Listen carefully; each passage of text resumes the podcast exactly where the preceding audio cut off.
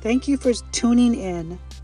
This is season two of the Teaching Channel, episode 19, pertaining to dreams and our conscience. This one is has a direct correlation to my most recent book, The Confusion of the Ultralight. It came out this summer 2023, available on Amazon. Pertaining to dreams and our conscience. Mother Nature forces the dreams. We have to dream to empty our hearts and minds. Knowing those things beforehand is because we're connected to nature. And nature's dreams are our awareness. There is an awareness cycle called waking, and there is awareness cycle that's called sleeping. One is what's dreamt, the other is what's thought about. Both can be silent or audible. Memories will have layers to them. One is compounded by our experience, the other is predict- predicated upon what we already know. And so knowledge abounds because there is an open gateway. Our experiences are open, out in the open, as we can experience them. That would be living on the outside, not being locked up as to having an experience. Then there is the processing layer. A layer of memory coincides with our consciousness as to whether we are awake or asleep. We could be drifting from memory, but latching onto what's most important. And what's most important could be our immediate circumstances. They would be coming from what we have experienced lately or are going to have to have some trials about. Latent, past tense, and past time are all a part of those inherent experiences that we're incumbent to be exposed to. We can't ward off or thwart anything unless it's permissible to do it. We talked about the rules in last week's podcast. For example, we could never think of one thing, then do another, and maybe it's opposite just because we're exposed to it. Those thoughts have become deeply ingrained. All we can do is mull over things, M U L L, which is thinking them through. Once we've decided upon which action to take, those actions become our experiences. So, an experience is not just a situation, it will be our exposure to what has taken place. Everyone knows that you could be neutral as an observer or caught up in it. It would be like our slate in life. It's whatever we're supposed to do. Holding still.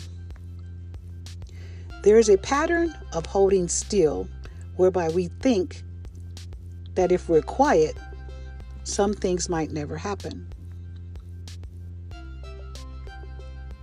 And this is my quote The quiet zone has never rid us of our woes. It is a functioning of our apparatus, no more, no less. IJ.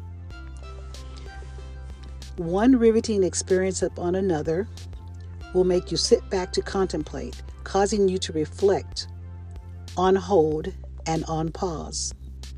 But it was never the quiet zone that could rid us of our woes.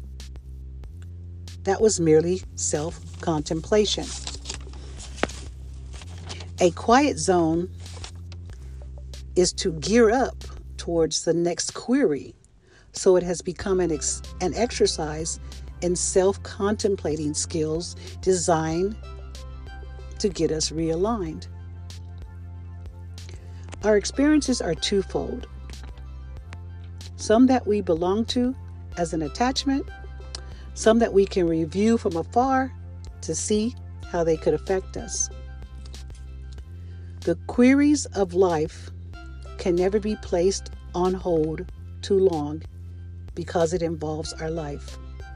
And when something affects us deeply, those things may likely never go away.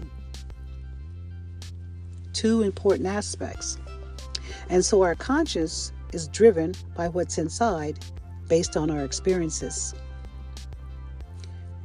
Whenever I've had a dream that forced me to see someone's living situation that was heading heading to be tumultuous, it felt as if I had no control over it. So I could only see it, then contemplate about it afterwards. As a direct correlation, that is the way that we live, and it is called a life cycle. Even if I saw those things ahead, they still would coordinate with a life cycle. And that's the way it's been based on my experiences. Life cycles would be our conscious awareness embodying the spirit of whatever we can contemplate. And that contemplation doesn't even have to be our forethought, it could be as our background. Background thoughts, thinking that has been submerged. It's like an engine that's running in the background. It belongs to an idle mind that has wasteland. But from everything that we know about waste, is that waste gets reused. So the submerging details of our afterthought will abound to coincide with whatever spirit we have about those exchanges. Replacing our memories has never been allowed. We can only drown our spirit to act as if those things were never there, thus providing a wasteland. But it could be our deepest worries that surface, and that is what the assessment would be become about.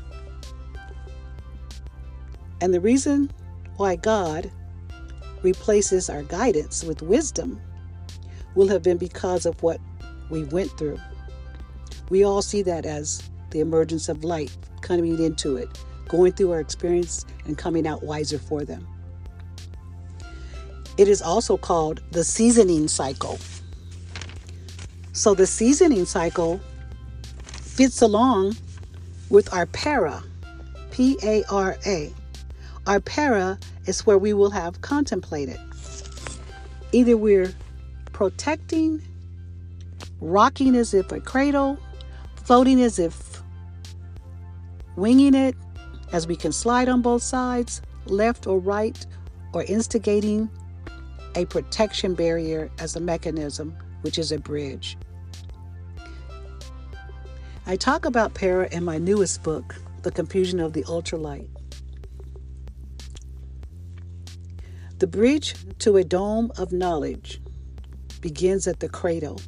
However, the coalescing spirit we will have deeply inside coincides. Therefore, we have become occupied with our experiences. The deeply felt mechanism. There are chains, linkages, guardrails with our domestic experiences. The deeper you can feel something, the more it becomes true. And so, truth to us would be that feeling, that feeling that can vary amongst the scale. A scale of truthfulness determines who we are our character, our demeanor. And once understanding the para of our life cycles, we can then understand the domains. We are always within the comforting of the para domain, which is what God has given us to drive our life cycle. You can read that in my book. Cyclical changes are not just the Earth's climate changes, cyclical changes coincide with our life's needs, aka what types and form of protections that are available that we are steady needing. Reformation and why life matters. A set prefix of something doing what it does is how life remains. It is never manual, it will be on auto switch. We don't reformat when we have changes, we only switch up. Our costumes, our desires, our demeanor, our attitudes can all be magnified by the pluses or minuses as we can add or subtract what's needed that can coincide with the various missions in our lives. Reform, reformatting isn't changing the switch, it is altering the foundation. Whatever we're leaning towards will either be protecting or cradling us.